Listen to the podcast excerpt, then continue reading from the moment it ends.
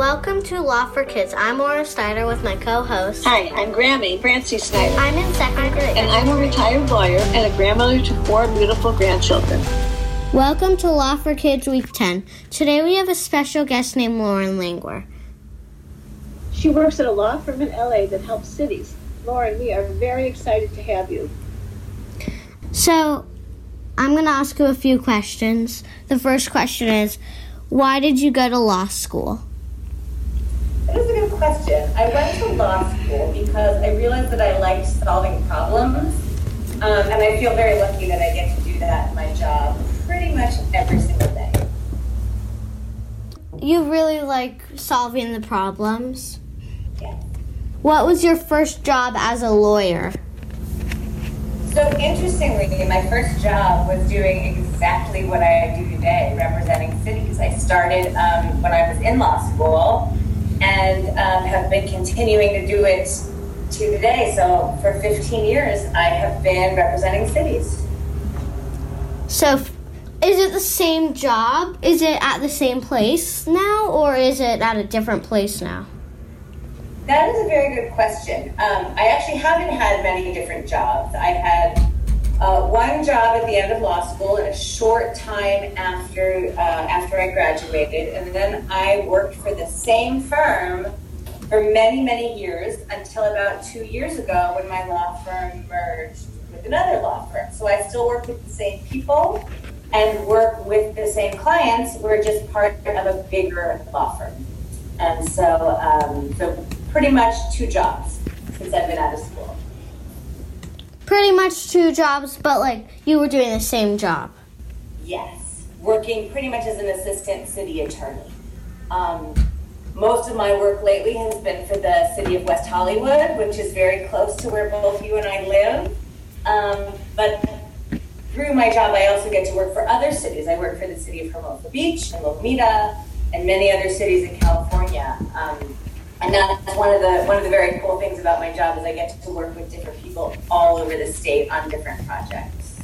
So I heard that you were working on the slow streets thing near my house. Is that true? That you helped work on those streets? So I have been working on a slow streets pro- program in West Hollywood, which is just north of us. So mm-hmm. It's a little different than the one that's by your street, but the the concept is still the same.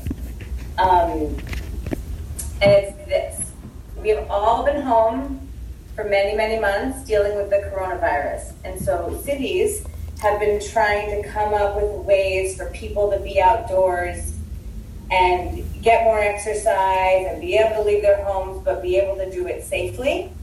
And so cities have come up with this idea of closing down some of their streets, um, especially in really dense areas like where we live, where there's lots of buildings and not a lot of open space, if a lot of people were to go outside all at once, um, we may not be able to keep a safe distance from one another. And so cities came up with this really cool idea to close down certain streets to cars, especially while everyone's home and there's not a lot of traffic, and let people use streets um, as a way to be outdoors and bike ride and walk and get out of our houses for a little bit in a safe way. Slow Streets is um, a way for people to get outside and do what they want to do outside, even though that cars usually are outside and doing stuff. Exactly. It's actually a really cool way because, you know, when you live in places like we do, people try and think of creative ideas to find more places to bike ride and walk and to be outdoors. And so I would say maybe one of the silver linings of the coronavirus and this time at home is that people are home, the streets are quieter, and in cities can experiment with these different ideas and see how they work and see if there's a way to find more uh, pedestrian and bike. Are you working to help our city handle the protests that are happening?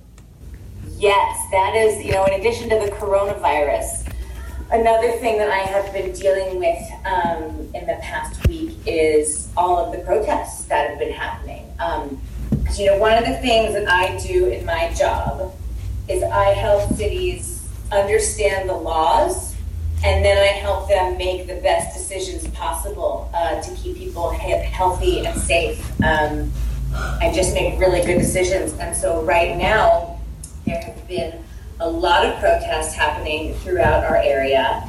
Um, and it creates a really interesting issue for cities because people need to go out and they need to protest the injustices they see in the world um, and they need to gather. Unfortunately, um, as we've seen over the past week, there's also some people uh, who have been doing dangerous things in the city, um, all throughout the region, and make it not safe for everybody to go out and, and do those protests. And so one of the things, one of the issues that I've had to deal with this week, which I've never had to deal with before, was uh, the thought of imposing a curfew where after a certain time in the night, uh, all people in the city where the city where I was working was West Hollywood, all people needed to stay home. And um, that was the best way to keep the residents, the protesters, the police, everybody safe because at, at a certain time of night, um, everyone just needed needed to stay inside. And that was an interesting uh, conversation to try and understand what is the law, what do uh, people have the right to be out to do, and at what point is it too dangerous for people to be outside, and we need to tell them to stay inside for the rest of the night, and then at what point um, are things calmer again, and we can remove the curfew and uh, and let people go back to their daily lives. So it was a very interesting and challenging issue that sort of balanced all the topics that I deal with every day. Are you still worrying about the curfew and the protests now, or have that finished and you're not worrying about that anymore? We had a curfew in place on Saturday, Sunday, Monday, Tuesday, and it has now been lifted, I believe, as of yesterday, Thursday and um, and I believe that the curfew is lifted countywide. That's another interesting thing I've been dealing with the past few weeks, both with the coronavirus and with the protests, is that there's issues that are impacting not just the cities where I work, but the whole county and the whole state. And so we're having to coordinate with other agencies and understand what's going on in other places. And we're having to, you know, hear from the governor about what's going on and what rules he's putting in place and what the county health department's doing. So it's a lot of um, communicating and coordinating with other agencies so that we know what's going on. Um, and and throughout the whole county, I, I don't think there's any more curfews in place right now. So they're done. Yes. What do you like about your job? Um, I love being able to problem solve and to help people and one thing I think that's different from my job as a lawyer than many other people's jobs as a lawyer is that the decisions that we make um, are for are to help the people.